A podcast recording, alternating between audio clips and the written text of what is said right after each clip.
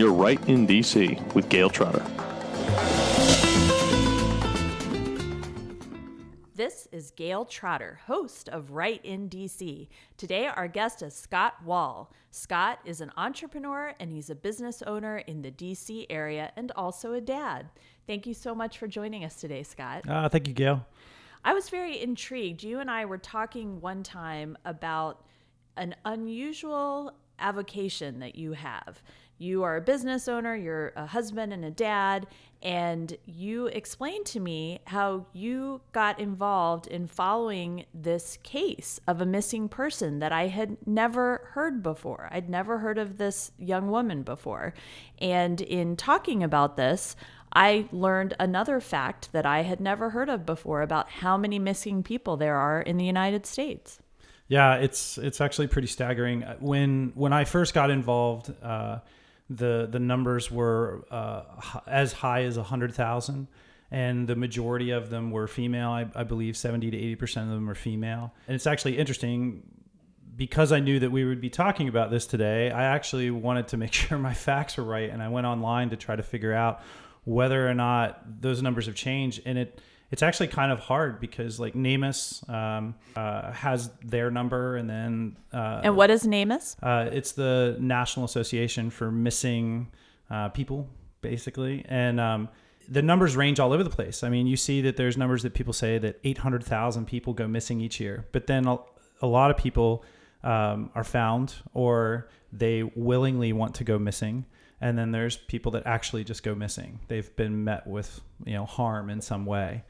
Um, so it, yeah, it's staggering. I mean, uh, when I try to put it in perspective, I think that, you know, my father was in Vietnam, and uh, over that entire war, there were fifty-five thousand people roughly that were right were, were killed. Right. And and in the United States right now, we have twice that amount of people that with active cold case files uh, of missing people it's very shocking. And I don't feel like we hear about this a lot. Sometimes we hear when a college student goes missing and it's in the news for a little bit, but when we see uh, press conferences with the tearful family, we see interviews with the friends of the missing person.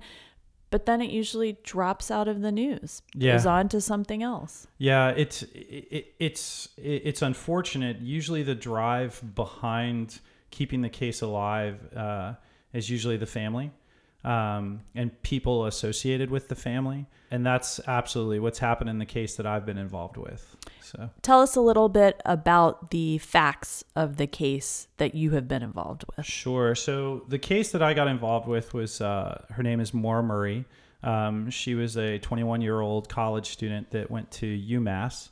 And uh, I'm sure that if after you listen to this, when you get online, you'll start to Google it, and there are literally thousands and thousands of of places and things you can listen to about this case. But I, I heard about it early on from a television show, Investigation Discovery did. Um, and, her, and we'll put a link to that show. Yeah, it, hers was uh, Miles to Nowhere, and um, it uh, it was just a really well produced show that kind of grabbed my attention. And so I did what most people do, as I went out there and started getting around on the internet and looking to see what I could find. And uh, and you end up with more questions than you do answers when you do that. And I think even today it's a lot like that. You you don't ultimately everybody just wants to know what happened to this girl Maura, and unfortunately there are no more answers. There's just a lot more questions. She disappeared in what year?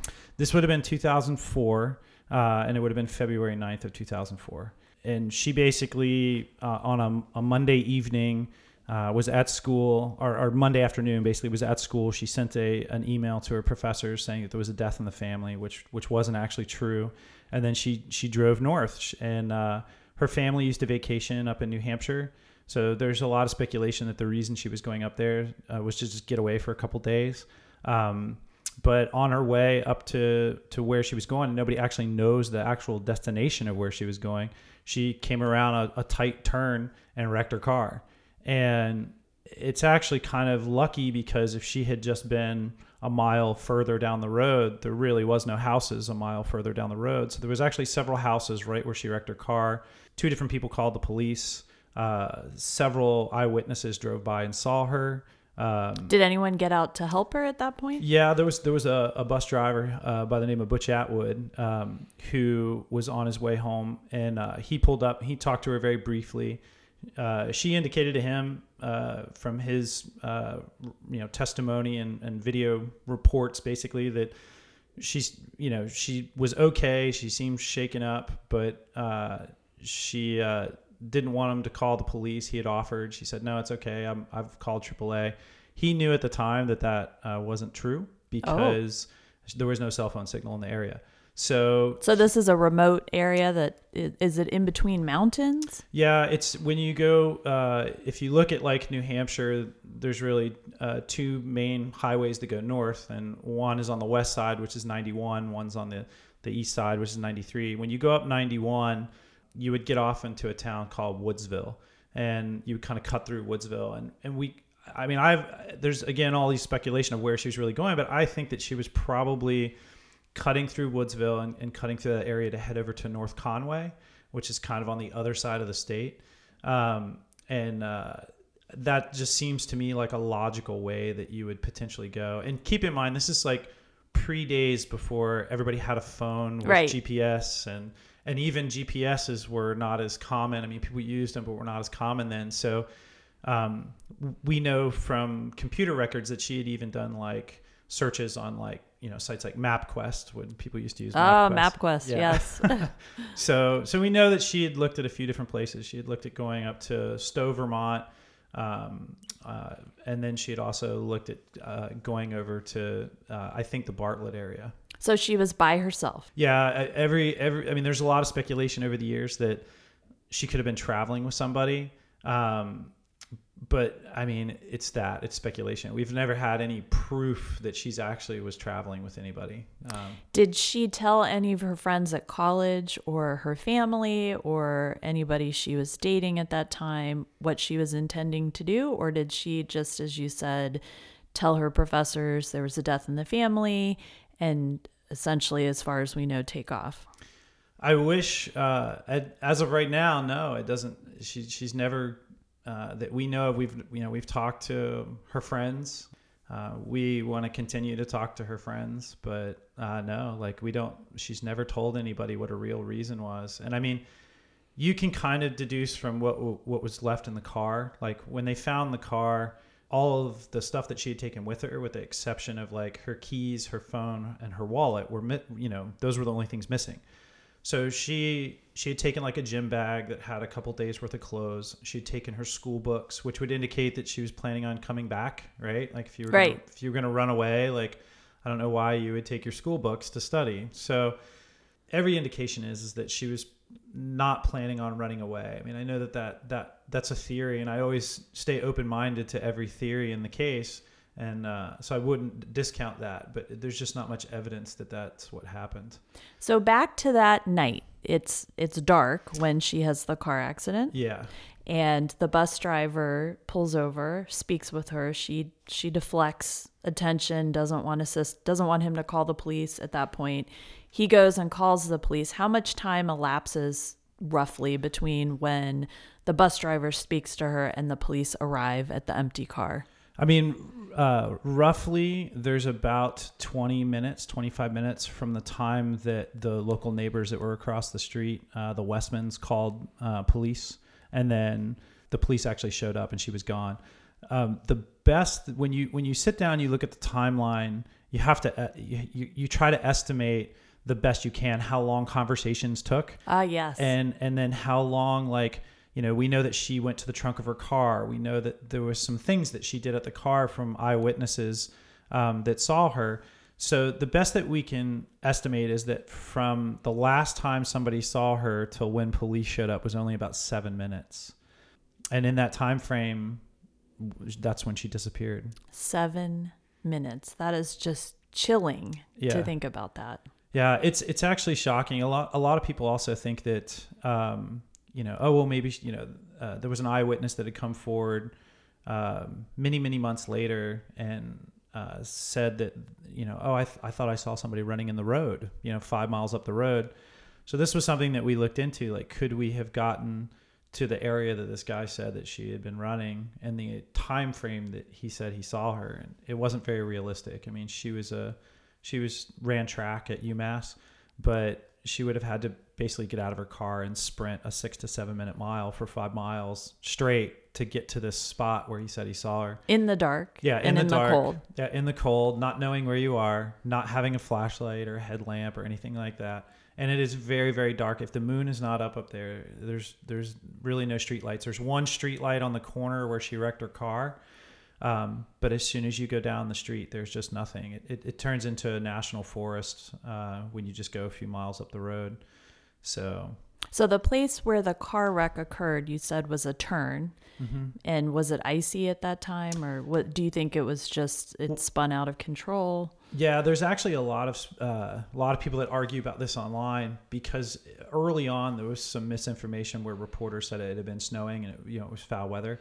Um, the best that we can determine is that the roads were dry. That's in the police report. I mean, I know that police make mistakes, but uh, the roads were dry in the police report. There's several eyewitnesses that also corroborate that the roads were dry that night, uh, that it was not snowing. And if you go look at historical weather data for the area, it does not show that it was snowing or raining. It actually shows that it was uh, about 36 degrees for two days Ah. in a row. So it was actually warm for for that time of night. Uh, the first time I was up there, and we kind of like walked around that area. It was uh, on the anniversary, one of the anniversaries, and it was 15 degrees. So you know, it was Warmer than you, right? yeah, right, it was it was much colder the first time I went up there, and and even the 15 year anniversary of her going missing, which was just this last February 9th, it was five you know five to 10 degrees when everybody gathered at the the, the tree where she had had her accident. With the story, it is, I think, every parent's nightmare. You're a parent too, and it just um, tears apart my heart Yeah. thinking about it. How did her parents hear the news, and when had been the last time that they had spoken with her? Well, her father had come up uh, the previous the, the weekend before she went missing, and they actually had gone car shopping. So uh, he, I believe, the last he saw her was uh, Sunday morning, um, and uh, but they had they had spent most of the day Saturday, from my understanding, looking for a new car because the car she was driving actually. I heard that there was like one cylinder; it wasn't running very well. Was, in fact, her father basically told her not to drive the car. Um, and uh, so that was the last time that he ever saw her, um, which is heartbreaking. And I, I, Yes.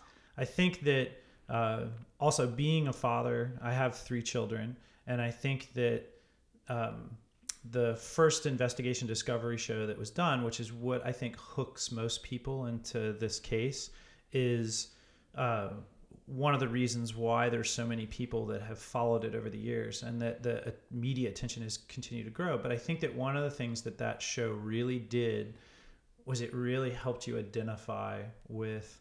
For me, it was uh, the father and her boyfriend at the time. I could kind of be in both of their positions and you know basically kind of see what that was like. And uh, Was the boyfriend at the college with her? Did he also attend the same? he didn't. Uh, he was actually out of the state at the time. Um, i mean there's no indication that he had anything to do with her going missing. I mean that's a lot of speculation over that over the years. Uh, i know that he um, uh, from talking to helena uh, And who is Helena? Oh, yeah, I'm sorry. Helena was actually a family member that was involved since the beginning. Unfortunately, she passed away a couple years ago. Um, but uh, that was the kind of the first person that I had started talking to uh, when I was curious about the case. And how did you find her to connect with in the first place? Yeah, well, that's actually kind of interesting because, um, is, you know, the first thing I did is I saw this television show, and then you get online, you start digging around, and I went to the Facebook page that was set up for her, and I think that the thought is, is that those Facebook pages are probably set up by police to try to help, uh, Right. Find yeah, and Yeah. and actually, what you find is that almost all of the time they're not. They're set up by family members. Wow, that's surprising. Yeah, it's. I mean, it's it's kind of shocking because now you realize that. Well, it, what if the family members are not proficient on social media? What if they're not proficient with a lot of this? And in certain respects, in the big scope of missing person cases, uh, Maura was very lucky in the one respect that she's gotten so much media attention over the years. I mean, it's kind of a weird thing to say, right? That she's lucky that she's gotten this attention, but there are just tens of thousands of other missing person cases out there that nobody even Right. knows the name of the person that Right. went missing. Um, and so it's, it, it is kind of strange to have uh, this kind of cult following of people that follow missing person cases because it's such a uh, a horrific thing to have happen, but it's also like a necessary evil. Like you want it to happen to your case because you want the name to stay alive. You want the story to stay alive. Um, and if it and if that doesn't happen, you know, it's uh, it, the, the case can die because right i think dies. that's really tough because it's odd to me that people are so attracted to these types of cases. I mean i think as a parent you get interested in it and you want to help the family. You want to help find this young woman. Uh, but then it does seem like there are some people who get involved in it and they're a little off or maybe their motivation is not entirely pure and I think you're right. It's a double edged sword because that type of I, I, enthusiasm or interest in the in solving the crime or the uh, disappearance does generate the attention that it wouldn't otherwise get. But then you get a lot of you. Ha- I, I would suspect the family has to interact with a lot of very strange people. Yeah, it's uh, one of the things that's kind of crazy is that um, I mean everybody's more of a warrior when you when you're hiding behind a computer. right? you know, like I mean, Right. I mean, I mean, you know, if you put missing person cases aside, I mean, you can go to any uh, any Facebook page, you know, for media and watch everybody blast each other. But Right. if you're standing face to face with people, they're a little more polite. Um, but unfortunately, the same exact thing happens with uh, Maura's case, where there's a lot of people that get out there and they just say some outrageously hurtful things, and they, uh, some people, they feel it's like their their duty, like they think they think that it's a noble thing to go slander people because, and then they do it in the name of. Uh, well, we want to get to the bottom of this. you Wow. know? And and so it's crazy. I mean, it's um, some of the stuff that's come out over the years is just shocking. The allegations that are totally unfounded are just shocking. And I think that from um, you know some of the family I know a little bit better than others, and some of the people involved, friends of Maura, I know a little bit better than others. But from talking to them, I mean there's a lot of uh, friends and family members that have a hard time following the case online because there's so Oh. many horrible allegations that get made that are just uh, completely unfounded. And it doesn't take a lot of detective work or digging around, even just on the internet, to fi- to figure out that there's no foundation for some of these allegations that get made. Right, but it's still hurtful to the friends and family nonetheless Oh, 100%. because they're already hurting. Yeah.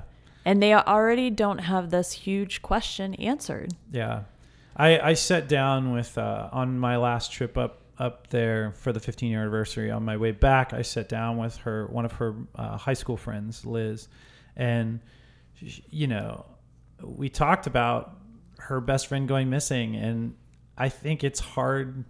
I think it's hard to believe that it's been 15 years, and uh, and she says that even a lot of her friends have a hard time following the case online because of uh, how mean people can be. Right. Well, and I'm sure there's a sense of loss and sadness and heartbreak, and also the idea for those girls that it could have been one of them too, Yeah, absolutely. because they're exactly the same age. They're exactly the same kind of cohort of people.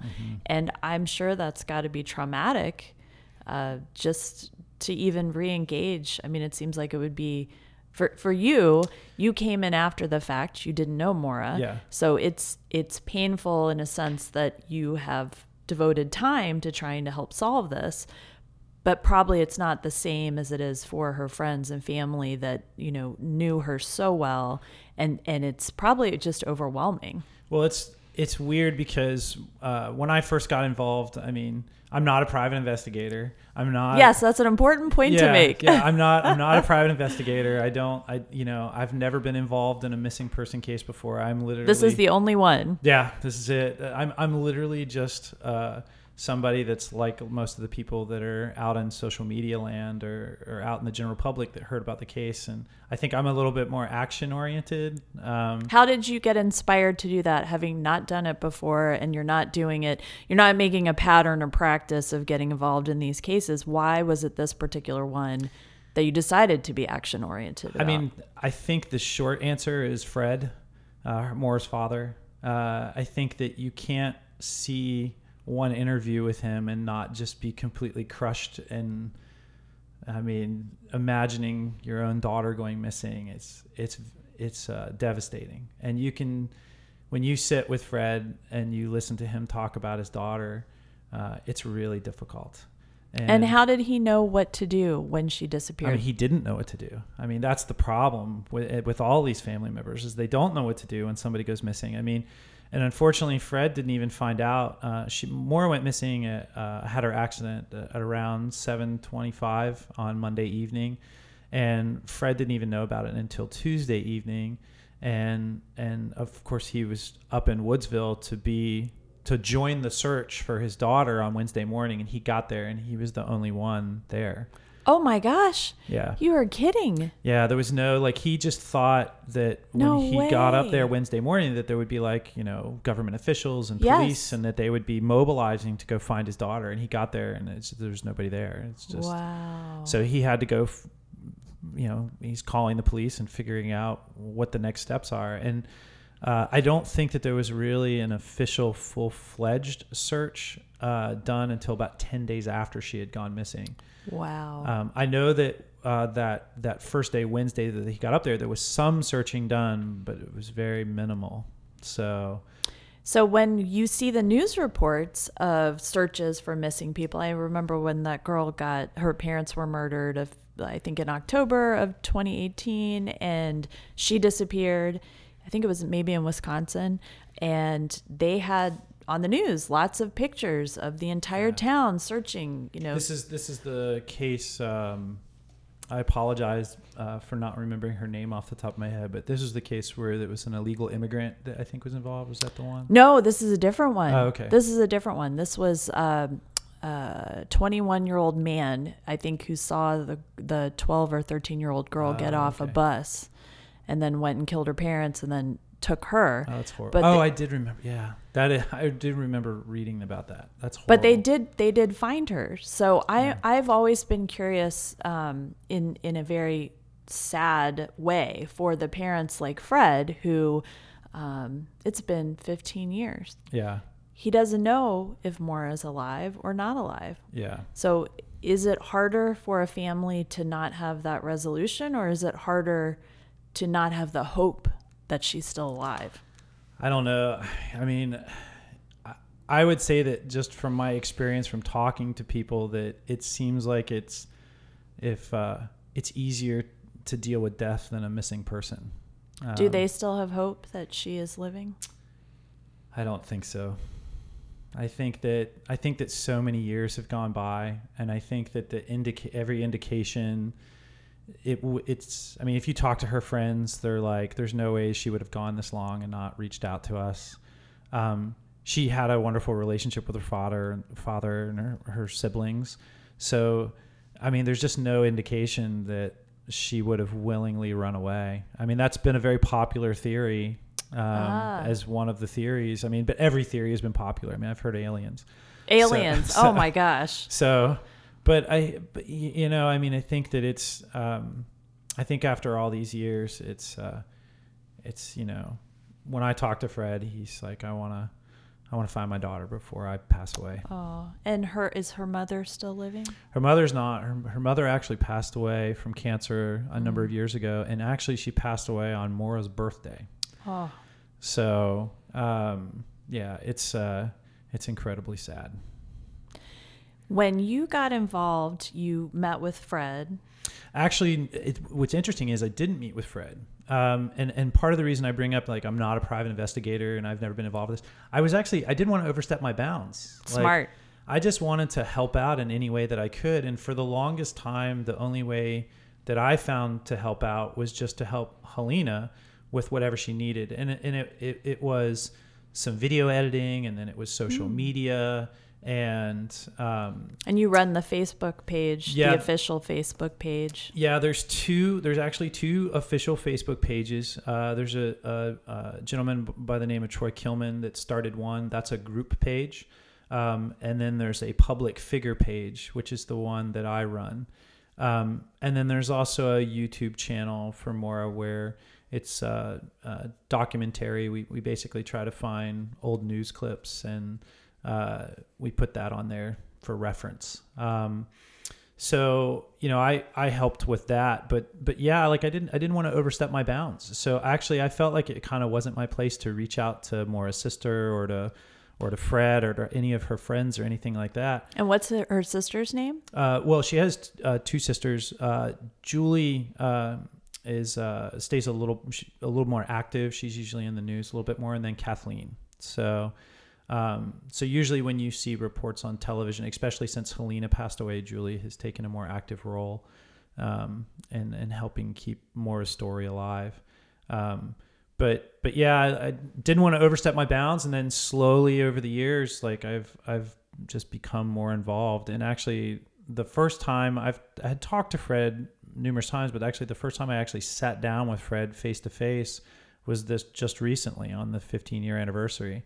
And uh, you know, I think the other part of the this that's really hard is is that you get a lot of tips that'll come in over the Facebook pages, and people say, I mean, people have tips that are that are really horrific. I mean, you know, you you're talking about people being murdered and Right. and Right, right. and you always work through those tips to try to figure out you know how the validity of them right but i mean you know fred wants to hear these tips Ah. and so being the deliverer of this these hor- this horrible information that could may or may not be what actually happened to his daughter and then sitting there and telling him i mean it's very difficult And repeatedly. It's not like having Yeah. to go tell one time this horrible thing happened. It's That's- like re traumatization over and over again. Absolutely. I mean, I mean, you think about. I mean, I've only funneled a, f- a fraction of the overall tips that have come in over the 15 years that Maura's been missing.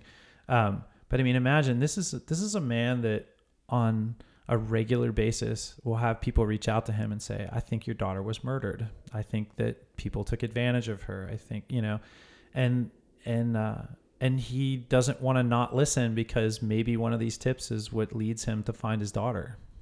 Have the tips slowed down over the years or have they been pretty steady, would you say? Uh, the tips I feel like go in spurts, and they go in spurts based on the media. So if there's like, wh- when the Investigation Discovery show aired, that was a huge push. Um, 2020 did an episode on her as well. That was and how did push. they get those those reports done? Was that something the family asked for or was something that some enterprising journalist said, "Oh, I want to I think report on this?" I think it's a little bit of both. Um, I know. th- Um, I, I don't. I, I believe like the latest push was uh, the Oxygen series did. I believe a five or six part series. Um, I can't remember if it's five or six parts. Um, but uh, and then Maggie Freleng and uh, Art Roderick were the two that were involved in and uh, going through and and researching kind of everything again and talking to people again. And they were another part of the overall story. Like they've been involved. I'm not sure how long art's been involved but i know that maggie's been involved since since the oxygen series. So she's been involved two or three years. Um, but she came in and they, you know they basically went back through everybody and they asked all these questions again. And then they also got some access to law enforcement and interviews that had not been gained prior. So um, you know they they've been sort of the latest push um, uh, of of getting new tips. So I mean, the tips kind of come and go. Like the more attention and the more media and the more pushing that people do, and the series that when they come out and get re-aired, like that's also kind of funny because out of the blue, you'll all of a sudden start getting a bunch of tips and you don't know why, and it's because the show re-aired somewhere.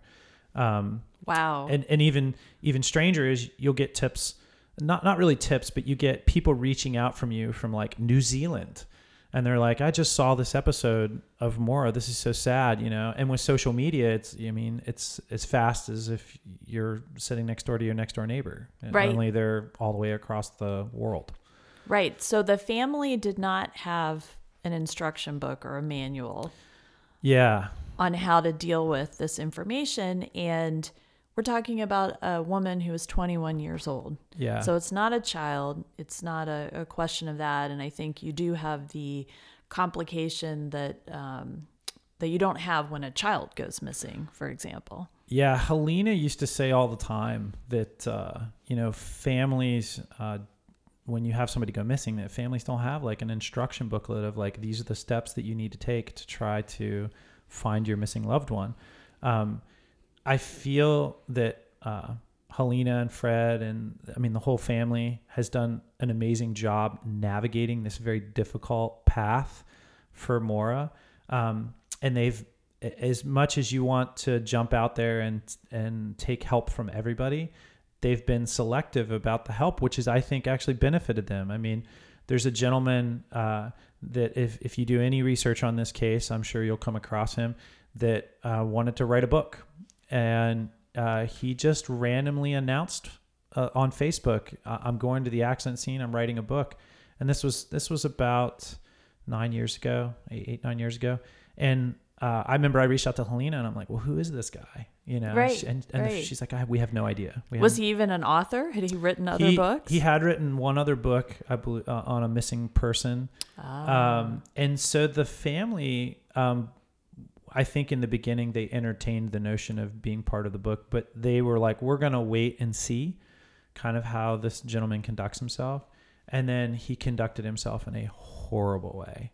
Um, I mean, uh, if basically his MO was, is if you didn't want to talk to him, he would find dirt about you or a family member and he would put it online Oh. And he would do it in a way where he's like, "Well, I heard this," so he wouldn't like accuse you directly, right. um, but he would say, "I heard this," and then it would kind of force uh, these people that were involved in Maura's case, whether they're friends or family, to come out and defend themselves. That's unconscionable. It's it's horrible. It's horrible, and and and and also he brought up things that were so personal that had nothing to do with Moore going missing. I mean, Right. absolutely no bearing on on right. her disappearance. Right. Right. Um, but this guy just went out there and he that that this is his mo, and he's still around. He's he's Did he end up publishing a book? he did he did end up publishing a book. So Um, don't buy it. Nobody buy it. Yeah, yeah. he he also uh, he also put um, he he originally had said he was going to give proceeds to the book, part of the proceeds to the family, and I don't think that ever happened. Pathetic. Um, but but I mean, you know, Misrepresentation. Yeah, I mean, unfortunately, like this is as many amazing people that it, that uh, have come forward to help the family. Uh, this is some of the downside of it. That's a really interesting point that I had never considered before. It's not just the pain of losing your loved one and not knowing what's happening or where they are, but also the fact that you become an unwanted center of attention Yeah, and you get criticized and you have vile, horrible things said about you and your friends are targeted. I mean, it must be very hard to just go through life every day on, on top of just the the pain of the incident itself. yeah. I mean, uh, Troy, who's the other Facebook admin, um, this this author went after him at one point. He like No did, way. Yeah, he didn't know who he was, and Troy's just this average guy that's kind of like me, where we Right. both were interested in the case. And Troy was attacked and uh, publicly, and so he had to go out and and defend himself. And uh, yeah, I mean that's just a shame. You know, I when I was watching the original document documentary that you were talking about, there were a lot of details that I think were um, suggestive that that maybe she had run off and Yeah. um, she had wrecked her dad's car then Yep. that Saturday night. She had um, texted her boyfriend that she I think she was sad. She Mm-hmm. she sent some kind of text like that. And I think the documentary, I don't know if this is true or not, said she had stopped at a liquor store and picked up some alcohol. They don't know if she was drinking or not, or if that had anything. They didn't think that had anything to do Yeah. with the accident. But certainly, things that happen in anyone's normal life, people are happy, they Mm-hmm. are sad. Uh, that that doesn't mean you can draw exact conclusions. Right. Well, and I think that this is part of the, one reason why this case has gotten so much attention over the years is that um, in the manner, in a lot of missing person cases, you kind of go, oh, that was foul play or, or that person ran away. Like you kind of feel like there's a, a direction, right? Yes. But when you really dig into Maura's case, you know, you could really start to because there's so much unknown, you can really start to draw from a lot of different conclusions, right? So it's like, um, oh, maybe you know, maybe she was having problems with her boyfriend and she ran away, like she just wanted to run away. Um, but he wasn't there. He yeah, wasn't w- at college. Yeah, he wasn't even in he the was state. somewhere else. Yeah, Yeah. yeah, I mean, he has a solid alibi. There's no proof that Right, he had right, anything to do with her going missing. Um, but but I think that that's that's part of the from the whole group of people that follow missing person cases. This is part of the allure of this case Oh. is that there's so many possibilities of what could have happened. I mean, um, and I, I think that that's a big drive behind that, that's popular amongst followers. I mean, there's any any day of the week you can go on to any of the Facebook pages and you can read multiple theories of what happened. And uh, and we I get messages through the official page all the time of like, this is what I think happened. You know. And so you have a bird's eye view of all these theories and you're able to evaluate, oh, we've already discarded that. We we don't think that's the case. I mean, is it a little overwhelming to have all this kind of information coming to you or do you have the ability to have a little distance from it? Well, I think it's a. I think a little bit of both, right? I, I think that that's actually a good thing. That, um, like, I have a hard time understanding how Julie and Fred could funnel all of the information that comes down the road that I see.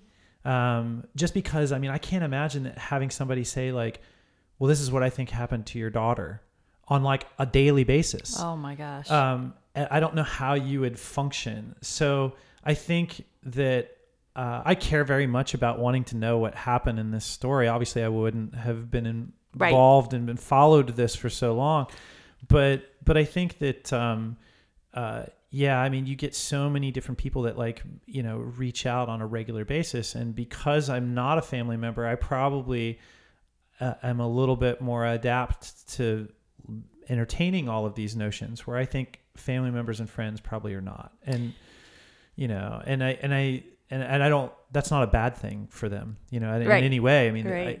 I, I I feel bad that they're in that situation, you know.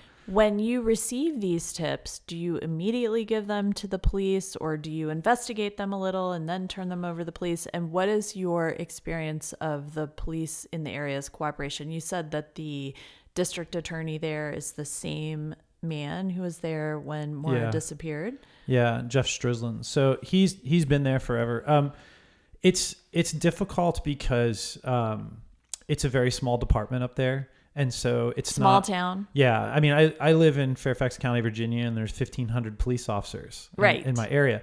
You know, when Maura went missing, I th- and I've heard different numbers, but I think that somewhere around six police officers. That was the whole entire department. Wow. So, I mean, uh, you know, it's uh, unfortunately uh, they're just like anybody else, where they only have so many resources that they can dedicate towards things. But every indication that I've had is is that when they've been given credible tips, they generally follow up on them.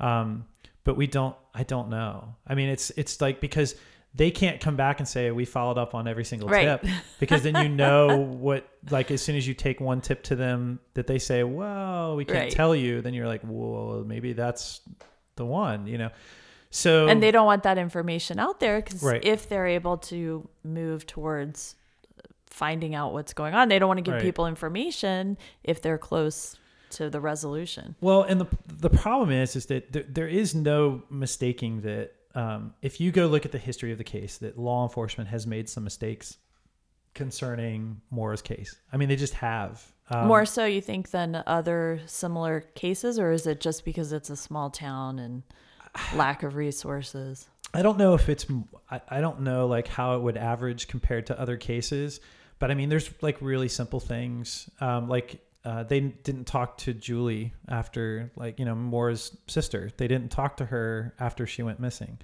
Um, the the police didn't. Um, Right, they- right. You know, and uh, they the first person to go through her phone records was Sharon, which was uh, uh, boyfriend's mother, Ah. and she went through the phone records and called all of these people to talk to them. She was the first person to do Wow. that. So so this is the calls that Maura had made. Correct. Yeah, like she basically took Maura's phone bill and like just went down the line and started Oh, making wow. phone calls to the people that Maura had last talked to to try to figure out who these people were.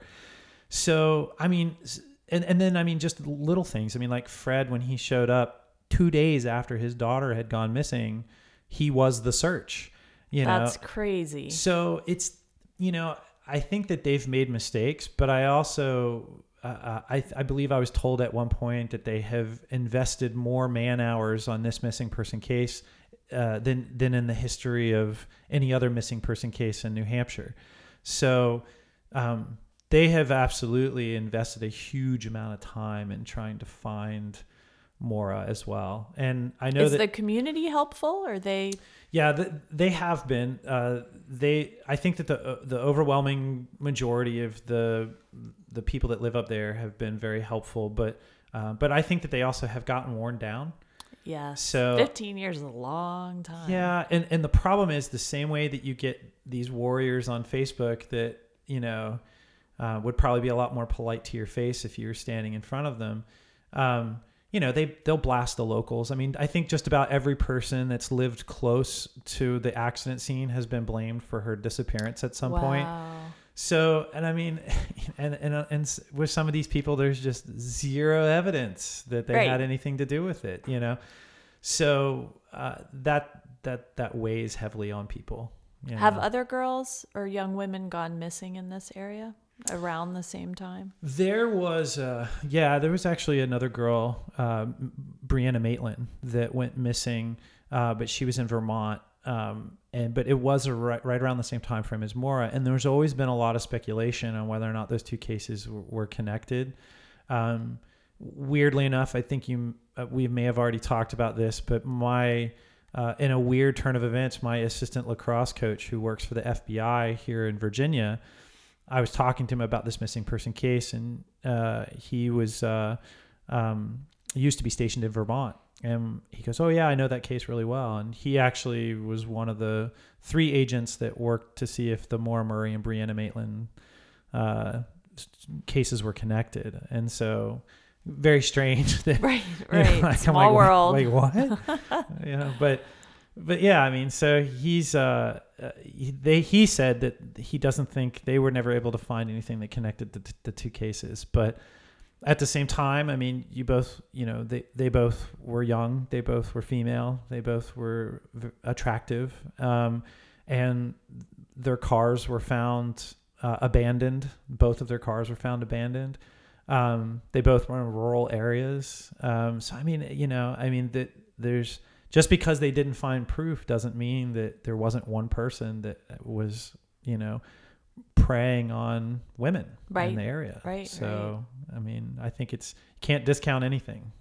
And there have been some court cases related to this. You mentioned uh, earlier that Fred had to go to all the way to the Supreme Court in New Hampshire to try and get release of some information. Yeah, I think that he had felt like that the case had stalled, and I think he felt the police were not doing what they should.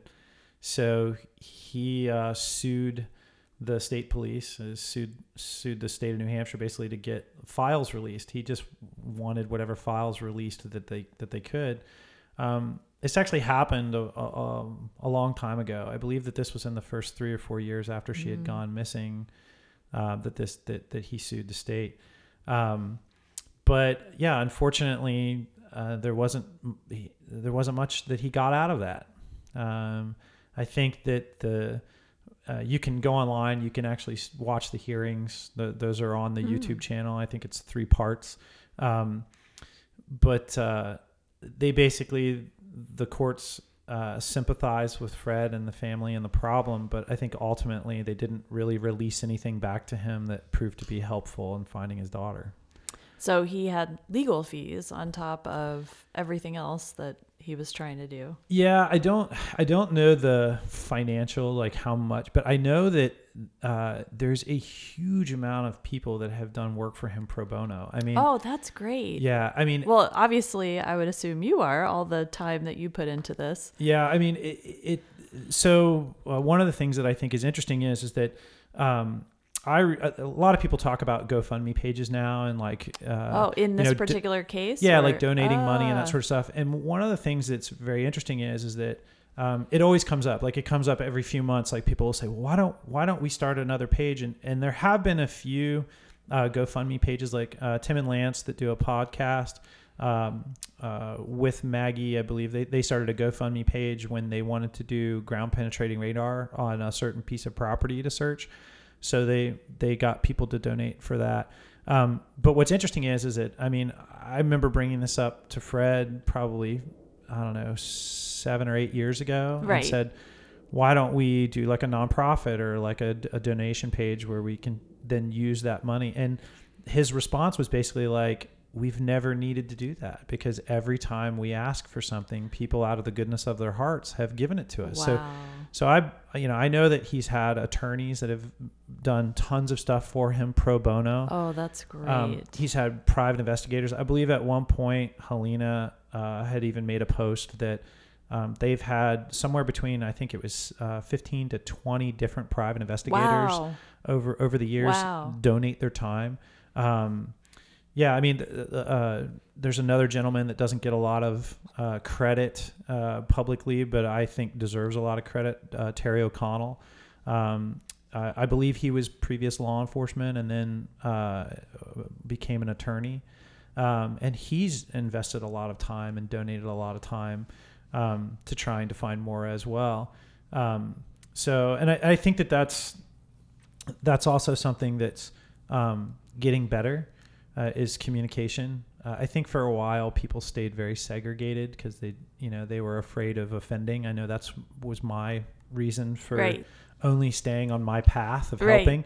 But I, but more recently, I've reached out to more and more people to try to just bridge the gap because I just feel like all these people over the years have been involved. Somebody may have already investigated one part of this case, and then they may talk to me or, or somebody else, and then all of a sudden the pieces go together. Right. You know, Right, right. so hopefully that's ultimately what happens.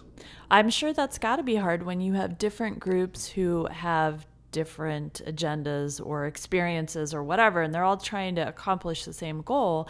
But certainly in any human organization, you're going to have conflict and, you know, personalities Oh, yeah. and differences of strategies. Well, I think it's interesting because I do think that a lot of the people that um, there's people that like they get involved, um, and everybody kind of will take it to a different level, and um, but I also think it takes a big personality to like like uh, uh, Nancy Corey lives locally here in Maryland, and she uh, she just didn't want to. She just didn't. She couldn't accept that uh, I'm just going to follow this on Facebook. So she started organizing searches, and Oh, wow. so Up in New Hampshire. yeah, so Wow. she she's uh, organized several searches and just gone up there, and they've just searched, you know, and uh, Just combing through the woods. yeah, yeah. I mean, they, they've uh, they've obviously they try to pick property. you know, right, they're right, not going right. on private property and that sort of stuff. But but yeah, I mean, they're you know they're they're targeting areas that are specific to. Uh, where they think it's possible that she could have gone, and and and so I just think that there's, but there's a lot of big personalities out there too, and especially with social media, everybody can interact like with one click, right? So there's definitely been a lot of uh, unfortunately people butting heads over the years. Oh, And, I'm uh, sure. And um, you know, m- my goal is really just to um, not not pick any sides. Like I just I don't really care about that stuff. I really care about talking to people that can help find Maura. That's all I really care about. What are the latest developments in the case? So um, there was a tip uh, that had come in early on um, within the first year of Maura going missing. that There was a house in the area of the accident, um, and that maybe something had happened to Maura at that point. There was a concrete floor that had gotten poured in this basement. Um, the- After the accident? yeah, it was. It was. I think within a, a year to two years Hmm. after uh, Maura had had an accident in this area, there was a basement that, uh, like a house that was being renovated, and and the basement used to be a dirt floor, and then it got a concrete floor poured, and there was some speculation that you know maybe something happened to her, and this is where unfortunately maybe they've hidden Maura, and so because the house is under uh, different ownership now than it was at the time, they have uh, the new owners have given permission to the family to go in. So the family took two different dogs into the house, uh, the, uh, cadaver dogs, and both dogs uh, hit in the basement on the same area.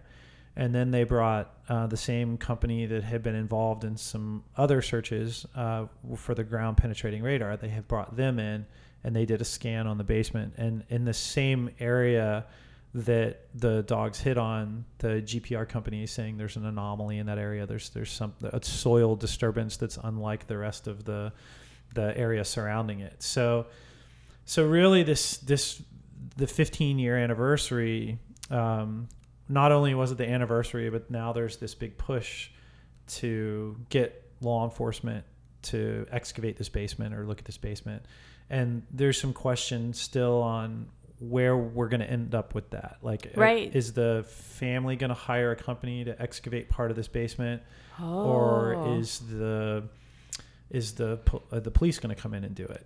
Um, so, but that I mean, I I'm relatively certain in saying it's going to happen. Like the basement is going to get looked at. It's Right. just, um, and I think that the impression that I get from Fred is, I mean, I think there's been some criticizing out there because they're like, well, why don't you just go? th- They've given you permission to tear up the basement, just go do it. But, But, I think there, he's not a crime scene investigator. Correct. Right. And I think that Fred had felt like, you know, this is how much further do I need to take this information? Right. Like I've gotten two dog, two independent Right. dogs, two different Right. handlers to come in and give hits on the same area, and I did a ground search. Like, And they can smell through concrete? yeah, or- concrete. It, it, it concrete's uh, porous, believe it or not. Um, and so yeah, and and actually, uh, I worked very briefly with some scent dogs just because I wanted to understand. Um, but it's incredible. Like they can take a little piece of bone that's 80 years old and stick it at the base of a tree.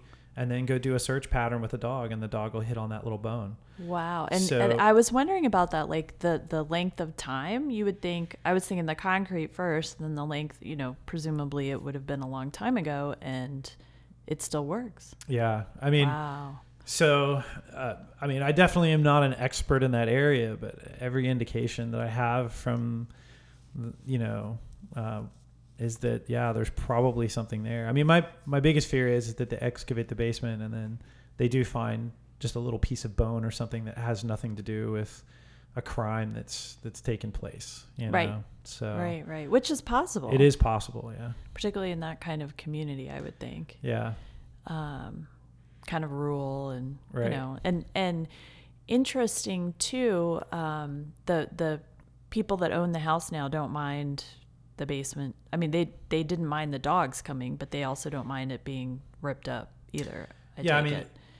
I, I mean, I have not talked to them directly, um, but I know that they've they've given permission. wow So I mean, that's the down. I mean, here's the downside of of Facebook, right, and social media, and the and the popularity of this case, is there are just active communities right now on Facebook trying to figure out which house this oh is. oh my gosh And the problem is, is that that's terrible well, yeah, and the people that own this house, they've given permission to to tear up their basement to come into their home, but they've asked to keep their anonymity. right, Right. of course Right? of course The- right So, he- what are we going to do? So here we have a group of people on Facebook that, let's say, they figure out the house, and they and, and you know, there's all kinds of speculations. I mean, me and Troy and everybody else, you know, that's that that's out there. We we keep watching, but I mean, yeah, like what happens when somebody says, "Well, here's the address," and then the homeowners get wind of that, and then they go, "You're not allowed Forget back it. in my house." right Now, the only way to get back in that house is with a search warrant from law enforcement,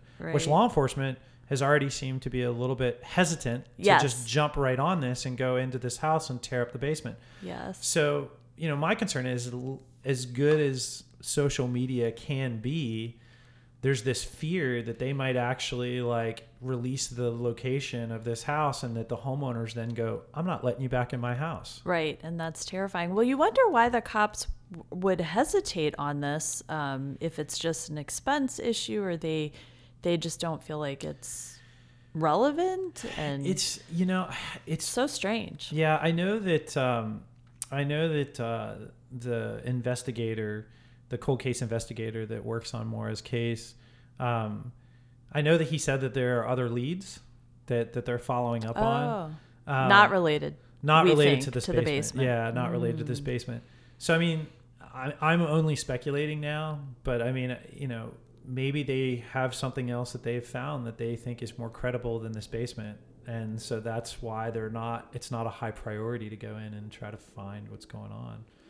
Um, That has got to be so frustrating for the family. Right. It's like, oh, we've been waiting 15 years to have something like this, and Right. we have it, and we did the work, and right, why why isn't it being why why is that lead not being put to rest? right, right. And I and I mean, the other part of it too is is like uh, with law enforcement, it's tough too, right? Because we sit and we ask these questions um, of law enforcement and why they're not doing it, but it's not really their place. Like they don't really come out and then go, "Well, this is why we're not doing it," right? Right. So, and I understand why they don't come out and do that. It's not really their place to do that. So, so law enforcement takes it on the nose a lot in this case. Um, uh, but it, I think that everybody tends to forget that in the end of the day, if a searcher or a tip comes through somebody on social media and it leads to finding what happened to Maura, law enforcement still is going to be the one to prosecute this case. Right. Like they still are going to be the ones that have to deal with all of this. So at a certain point, you can't like go to war with the police No. because you feel like they're like dropping the ball because they're the ones that that have to to to take the ball the final you know the final you know push Absolutely. And the prosecutor's office. right right and and you know and i know that uh social media the same way that it's been brutal with uh f- you know family and friends at times it's been yes. even more brutal on law enforcement i mean law enforcement has really been attacked pretty pretty bad Right. And they didn't ask for this. No. They, they, this is unwanted attention in a little sleepy town Yeah. as well for them. And they're probably not used to dealing with that a lot. yeah I mean, that's their job, but you know, hopefully they can take that and run with it. But I, I do think it kind of gets bifurcated because there's the issue of where she is. So maybe this solves that issue. But then on the other issue, what happened if it turns out that they do locate her? What happened? right What happened? And for the police to to you know they have to have control of that situation. Right. And I think it, I, I've thought about that. I've thought a lot about uh, when, when I went up uh, years ago on one of my trips, um, I went and I took a look at Maura's car cause it's, it, uh, I got permission. It's, it was actually just parked in a lot out next to Troop F. Uh, and actually in an unsecure area. It was just sitting in the grass next to the state police station for years and years and Wow. years. But I went and I asked permission. Hey, am I allowed to walk down and look at the car? And they said that's fine. And uh, I was talking to one of the state That was smart, by the way. yeah, yeah, like, yeah, yeah. That would probably be a bad idea. On I just- advice of counsel, very smart to get permission yeah, before exactly, you do that. exactly.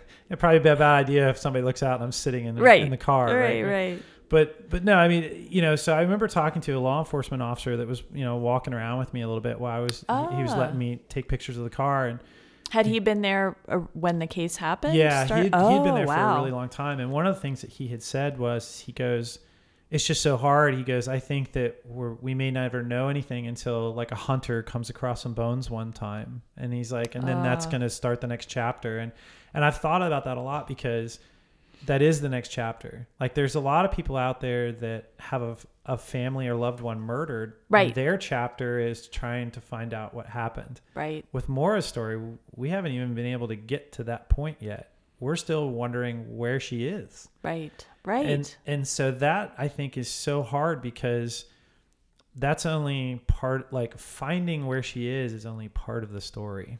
And then the whole next part of the story is going to start. And um I'm not excited about any of that You know, I mean, I want to know what happened, but at the same time, it's just you That's know that Bad. yeah, I mean, I- mean, I'm sure that the way that I would feel the day that w- we may find out where Maura is, is gonna be even worse for family and friends, you know, and and then and then it's the next chapter. Right. H- Right, How did how did this happen? You know, um, so It gives me chills thinking about that. I do when I watched that original documentary and I thought about the fact that this disappearance happened 15 years ago. You can't help but think about the cases like there was one in Ohio where the guy had three women, three Yeah. girls that he'd kidnapped, yeah, chained it or however he confined them in his house for I don't know 10, 10 or more years and Yeah. then there was the girl in the backyard in California Yep. who was kept there I think 2 decades yeah, it's crazy. and it's this crazy thing where you hope that she I mean I guess the best resolution is she took off and is living a happy life somewhere, Yeah. right? I mean, that's right. strange and crazy and hard to wrap your head around given what her family said that she would never do that. Right. But that's probably the best outcome. It's it's so hard, right? Because uh, like the actually in North Conway, up in New Hampshire, uh, which is one of the areas I said I think that Maura may have been traveling towards or going to. There was a girl, and I forgive me if I get some of these facts wrong because I don't know the case as well, but I believe her name was A- Abby Hernandez, and Abby Hernandez was kidnapped, and she was actually kept in a storage container um, outside this guy's house for about a year, and at That's just crazy. How does this happen in our country? Like don't I, just know. have to interject here. How does this happen? I just I can't comprehend it. it's it's staggering to me. I mean, it's shocking. I mean, but um, ultimately, this guy I don't remember what what preceded this guy letting her go, but he he eventually He let, her go. yeah he I think he was fearing. Oh, I remember what it was. He he had dated this woman. Um, or met this woman and they'd hung out. He had given her um, uh, counterfeit money, and she went to use this money and got caught. And she's like, "Well, this is the guy that gave it to me." And she called the guy and was like, "You're a dirt bag, and the police are coming after you." And he goes, "Oh, oh crap! I've got a girl in a Right. like locked up in a in a Connex container. Yeah, that's worse but- than but- counterfeiting. yeah, like I, I need to let her go. So he he put her in the car and he like dropped her off like not far from her house. And the most shocking thing to me when I saw that case was um, there's uh, surveillance footage, like you know you have cameras on your house, and there's camera footage of her a year later just walking in the front door. And like I cannot imagine having your child be missing for a year. And then just out of the blue, your kid walks in the front door a year later. It's like a ghost. Oh my god, I I, would- I would lose it. I mean, it- Yes. you know, I don't know how I, I don't know how you'd function. you no, know? I don't know either. But um, but I mean, Wow. I mean, so there's been some speculation that you know, like, um, if you if you dig hard into Maura's story, there was a report where there was a man and a woman that had come into a convenience store, and that uh, the woman said that that was Maura, that with this Oh. guy. Oh, and um and you know there's never been a way you know the, pr- the problem is she didn't get a tag number. She didn't get this guy's name. Like you know no security camera. yeah no security camera no Uh. security footage that i know of anyway. And like you know so there's literally no way to follow up on any of that. Um but she was convinced that this was Maura with this guy, and and I think even in it may have been in the doc the first documentary, but it, that, that the woman you know mouth like help me or something like that, Right, Uh, You know, right. and, um, but I mean, so yeah, I mean, there's And a- how much later was that? I mean, that would take it in a totally different direction, obviously. Yeah, I mean that was uh, I believe Mary Beth Conway was the one that reported on that, um, and uh, sh that was the Hanson Express, I believe, which was like a local paper. Um, uh, it's up to that area, and and uh, but yeah, I think that that was uh, that was something that she had found or come across. Um, but again, like there's no way to prove because there was no more information. Right, right. It died right, Right. there. The, the lead is Right. dead end. Yeah. Right. But I mean, that has fueled speculation that she was held captive. So again, Mm. it's like every theory exists. You know, she ran away, she's held captive, she died from exposure. Right. Um, you know, like there's a there there is a theory that not a lot of people talk about where um, you know, she got into an accident on Saturday evening in her father's car, which was three days before she went missing on Monday. And then Monday, she then got into another accident. Well, in both of those accidents, the airbags in the car went off. Oh, Well, so maybe some yeah. kind of head brain damage or Yeah, you know concussion or something. I actually, uh, I have, uh, I Oh. mean, living in living where we live, you know that everybody is law enforcement and Yes. CIA, DOD. I mean, you know, there's every agency. Alphabet soup. Yep, pretty much. I mean, uh, that's that's all your neighbors. But uh, so I have a neighbor that um, uh, uh, also worked in Fairfax County as a officer, and she investigated uh, accidents. And I had asked her, I Hmm. said, "Have you ever had anybody that you walked up to and talked to after an accident, and they seemed okay originally? Like me thinking back to Yes. Butch Atwood and the bus driver, and she seemed Yes. okay, right?" And she goes, Yes, actually, I, I came onto an accident. This woman had uh, been into a car accident. I talked to her. She was totally fine. Like she, she explained the whole accident. She seemed totally fine. She explained all of the accident in detail. And then when I asked her her name, she couldn't remember her name. Oh wow. And when I asked where she lived, she couldn't remember her address. But yet she remembered every single thing about the accident. Crazy. So, you know, could something like that have happened to Maura where like she seemed fine, but really wasn't because she had had two different car accidents in three days. And in both situations, the airbag had gone off. Um, it's possible. You know, Right. I mean, it, Right. again, it's one more of those theories. Was the first car accident a one car accident? Yeah, actually, uh, yeah, both were. Yeah. So I believe she ran into a guardrail. Mm, So mm. Yeah, I mean, I just feel like with this case, there's so many questions and so much left unanswered. yeah it, it and that's part of the frustrating part of this and i mean you try to look at every uh, kind of situation very logically um, to try to formulate what you think actually happened Right. but it's so hard because there's and you so have to have an open mind, right? I assume yeah. you don't have a, a pet theory because you get all this information and you can see all the possibilities. yeah i think that there's theories that are more realistic than others um, i definitely kind of discount the alien theory but Good. I'm glad to know that. yeah, that. like I think I, I haven't found any evidence to that one yet. Um, but I mean, there's, I mean, literally, you can find that theory online. Uh, That's uh, crazy. In her case, And But, they're like really making that assertion. Like yeah, I, I actually never came across it, Ah. but Helena told me like, oh yeah, go to this years ago. She was like, go to this website. Like, there's literally people that say she was abducted by aliens. wow. But um, but yeah, I mean, I, I mean, my my gut tells me after everything that I've known that she probably uh, met with foul play, and I Mm. think that she probably accepted a ride from somebody um, to go get help, and I think that that turned into something else, and and she probably met with foul play. Um, but, but she didn't want to take the bus drivers. Well, I've. I've thought about that a lot. Um, one of the things that Helena had said was is that uh, Butch Atwood, he was, he was kind of a big guy. He had a big beard.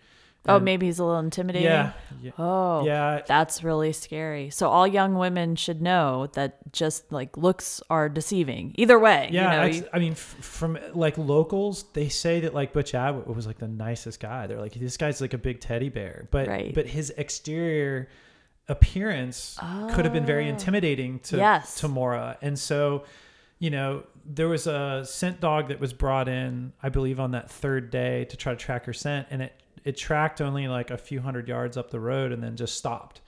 And so there's a lot of speculation that she started walking maybe towards the bus driver's house to maybe use his phone or one of the other neighbors' house to use their phone. And then somebody pulled up that maybe was less threatening right. And, you know, maybe closer to her age, who knows, and like said, hey, you know, do you, you know, and sh we also know that she had just passed a gas station only a mile up the road that was still open when she passed it. Oh, So not having cell phone signal, it's logical that she could have said, "Well, can you give me a ride to the gas station?" Or you know, and then Right. she gets in the car with somebody that she feels is less threatening, and then and then pulls off. But I mean, if you like uh, when you like when I've talked to some of her friends, they don't feel she would have gotten into a car with somebody. really? So it, it's hard. I mean, you just don't. But if she'd hit her head, maybe Right. she wasn't thinking. Right. And I think that's a really good observation, too. I hadn't thought about that. Right. I mean, there's also been the theory that uh, shoot, like I had this theory early on, like maybe somebody was because where she was walking to, you, you kind of come around the corner, it's a sharp turn, um, in both directions, Oh. heading to where her car ended up. And you know maybe somebody came around the corner and was drunk driving, hit her, Right. and then covered it up. Right. I mean, you know, it was just you just don't know. I mean, that's that's the problem is there's so many of these theories and um, and there's always like a rebuttal for all of them. You can say, oh well, the drunk driving theory. How did it, how did nobody see somebody covering this up? And that's a good Right. point too. Right. You know, but it could, I mean, Right. things work out badly sometimes and and sometimes things like somebody doesn't see it or whatever. I mean, there're just so many coincidences and circumstances that mm-hmm. you can't control. I do remember when I was in college, I was driving down Route 50 from Ocean City okay. back to DC, back to where I lived, and I got a flat tire in the middle of the night. I didn't know how to change a flat tire. Right. I'm by myself. I pull over on the side of the road. I open the trunk to get out the jack to I was going to try and do it and realized I didn't even have a jack in the car. So there was no way I was going anywhere. And a kindly truck driver pulled his truck over and yelled at me that I could not, you know, that I was driving so late at night by myself as a young woman, Right. young college woman. And he fixed my tire and then he drove back, followed me driving back to my exit off of 495, which is the Beltway in DC. Yeah. And I just think anytime I hear these stories, I think, you know, these stories can always go the other way. Yeah, yeah. It's it's hilarious that you say that. I had a guy that I used to work with. This guy Clayton, really really great guy, great sense of humor. He's from New Zealand, and he he. There was a woman that was broken down on the side of the road, and he's just that type of personality. He would stop and offer. Right. So he stops, he gets out to offer, and the woman freaked out on him. oh no! She's like, "Get away from me! I'm calling the police!" Like, like you're you're trying to kill me, and he's like, "Oh my god!" Like I literally stopped. Like, I'm the good guy. I have yeah, a white like, hat on. He's like, "Okay, I'm leaving." Okay, like, Right. But I mean, you know, it's it's unfortunate that we live in a society where people are. You, you question that, like you don't know what people's intention are.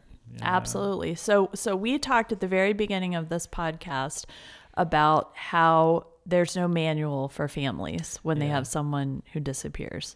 Could you write that manual now with I your don't know experience? if I, I don't know if I could write it. I mean, I, I, I certainly would have a lot of input to it after all these years. Um, I can say that the that the driving force be- behind all of these missing person cases is usually family, friends, and volunteers um, to keep it alive, at least in, in the public's eye. Um, and I know that uh, law enforcement uh, generally wants all these cases solved too. oh but- yes. But I mean, if you look at the staggering number of people that have gone missing, And how many was it again that you I said mean, roughly? yeah, it's it's it's crazy. I I heard a statistic that uh, like this morning when I was trying to look this up, it's 600 to 800,000 people a year, but then a lot of those people are found again, right? They're they've run away, they've been found, they're kidnapped by a family member. A lot of kids kidnapped by family members, like a mother takes the children, or father takes the children, and then they're reunited. But um, but active cases, I think it's in the ballpark of like 120,000 active missing person cases right now that are kind of cold case related. Um, Which is almost double, as you said, that we lost in the Vietnam War, the entire Vietnam War. yeah, it's staggering. And um, so yeah, I mean, uh, but but keeping public light on the case is really hard to do. Um, and And is that why you're on this podcast today? yes, it's 100% why. if people want to find out more about Maura, where can they go? Well, I would say uh, a couple different places. Definitely go to um, the uh, Facebook pages. There's two official pages. One is the group page. The other one is the public figure page. Uh, the public figure page is just called Maura Murray Official. Uh, and then there's uh, two good podcasts that have been done. One is uh, uh, done by Erin Larkin. It's 107 Degrees. Um, and she has, I think, almost about 20 episodes. And then there's Tim and Lance um, that have Maura Murray Missing podcasts, and they have almost a 100 podcasts on on her going missing. And then, So not just one show. yeah, no, They have a hundred episodes about her case. that's correct. wow. Yeah, um, that's predominantly their. That's that's them. I mean, you know, they've been doing it for for a while. I, they got involved, I guess, about six years ago, something like that. Um, and then in my mind, uh, the one that I think hooks everybody, which is the one that I sent you, is uh, the investigation discovery show that was called Miles to Nowhere.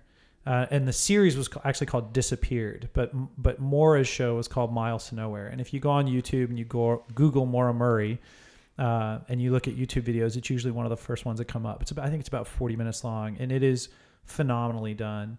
Um, and then of course the Oxygen series, like I said, just did their series, um, and so there's there's a bunch of stuff that's out there. And I I, I could I could keep listing people to try to give credit. Yes. You know, because you hate not giving credit to Right. somebody. Um, right. but but yeah, the, I mean, there's a lot of information out there. I think I think the first place to go would be to watch the Miles to Nowhere. That that really gives you a, a good understanding of kind of where it all started.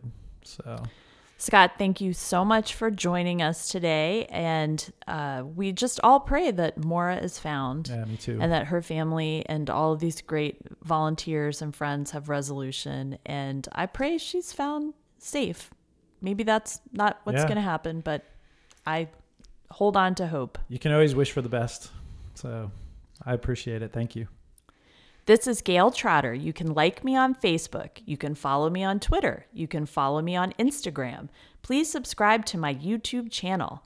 You can subscribe to this podcast right in DC on iTunes and you can leave a review. Most importantly, you can support this podcast on Patreon.